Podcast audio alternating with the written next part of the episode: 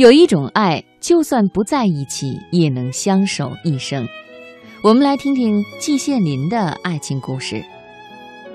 他们第一次相见是在一九三五年，那个时候他正在哥根廷大学学习梵文、吐火罗文等古代语言。租住的房子就在他家所在的那条街道，而他呢，正是他的一位好同学的房东的女儿。是受同学之邀前去拜访的时候遇上他的。那一年，女孩才二十三岁，正是一份美丽俏皮又略带羞涩的年纪。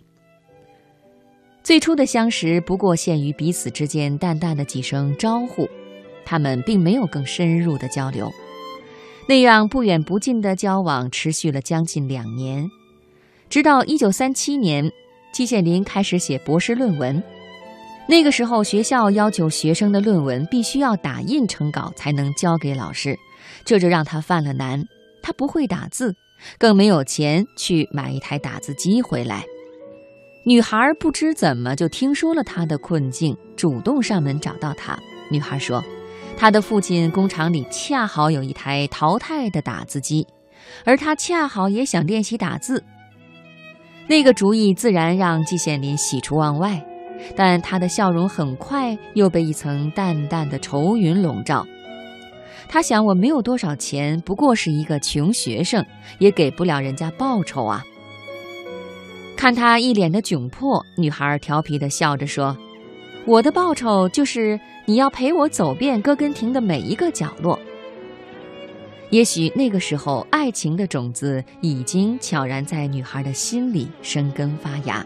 只是那个时候，季羡林还懵懂不知，他们的交往却由此开始了。季羡林埋首苦写论文，完成后看着女孩坐在打字机前，哒哒哒飞快地打出来。多年以后，当年一起工作的场景还在季羡林的脑海中久久挥之不去，那个场景成了他追随一生的温暖回忆。他曾用文字这样描述。穿着玫瑰红的棉布长裙的伊姆加德，端坐在矮矮的长凳上，修长的腰肢挺直着，金黄的长发挽在脑后，他的眼神澄澈而欢快。季羡林信守了自己的承诺，女孩每为他打印完一篇论文，他就带着她到哥根廷的一个角落。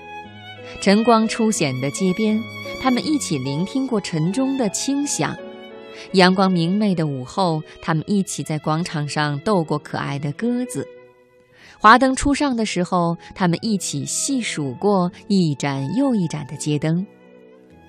整整四年，他数百万字的论文，在女孩的细心帮助下，终于顺利完成。哥根廷的大街小巷也因此留下了他们年轻快乐的脚印。情深不必言爱，总不说那份爱还是悄悄的来了。可是那份爱终还是不能说，不可说。满怀一腔报国志外出求学的季羡林，纵有爱情温暖相伴，到底还是意难平。家贫国弱，有更重的责任沉沉地压在了他的肩上。哥根廷再美，也只能是他的第二故乡。异域他乡，他常无端地生出“独在异乡为异客”的孤独。我怅望灰天，常用在泪光里唤出母亲的面影。他总还是恋着那片生他养他的热土，总还是要寻着自己的根。回来，他的归期将近，可是女孩却一无所知。深夜的打字机前，他仍然在兢兢业业地替他打印着文稿，离情却已经在季羡林的眼里泛滥成一片迷离的泪光。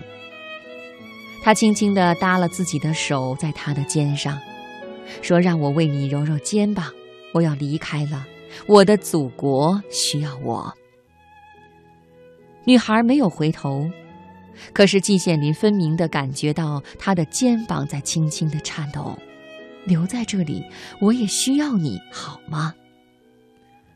季建林说：“这里只是我的第二故乡，我要回到祖国去。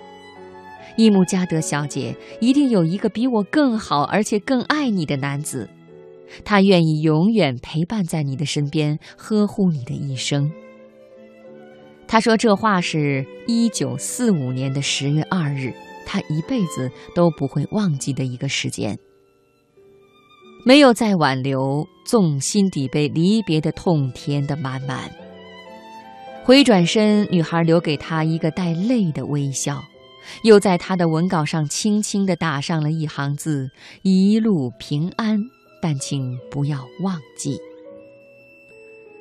就那样走，彼此没有再回头。此后，他归国，将全部的心思扑到了自己钟爱一生的文化事业。没有再去刻意打听过女孩的消息，也没有再给她任何自己的音信。不能深爱，莫如相忘。他以为那是他能给对方的最好的关怀。他怎么会想到当初那个痴姑娘会把一生的岁月交给了思念，交给了他？二零零零年，香港电视台的一位女导演要拍摄一部有关季羡林的专题片，专程去哥根廷打听女孩的下落，竟然意外地找到了她，还是当年的老房间，还是那台银灰色老旧的打字机，只是昔日的红颜已变白发，她的精神却仍然很好。瞧，一切都没有改变，我一直在等他回来。女孩说：“我的手指依然勤快灵活，我甚至还能打字。”此语一出，前去探访的女导演已经泪湿眼眶。二零零九年七月十一日上午九时，他季羡林，一位备受世人敬仰的国学大师。静静地走完了自己九十八年的尘世岁月，仙逝而去。而那位在大师的记忆里温暖他一生的德国女子伊姆加德，是否还守在那台打字机边，痴痴地等待？这些都已经不再重要。从决定等待他回来的那一天起，他们的爱。已在女子的生命里长成了一棵枝繁叶茂的大树。他来，爱在；他不来，爱仍旧在。这样的爱，让世俗之人不敢妄谈爱情。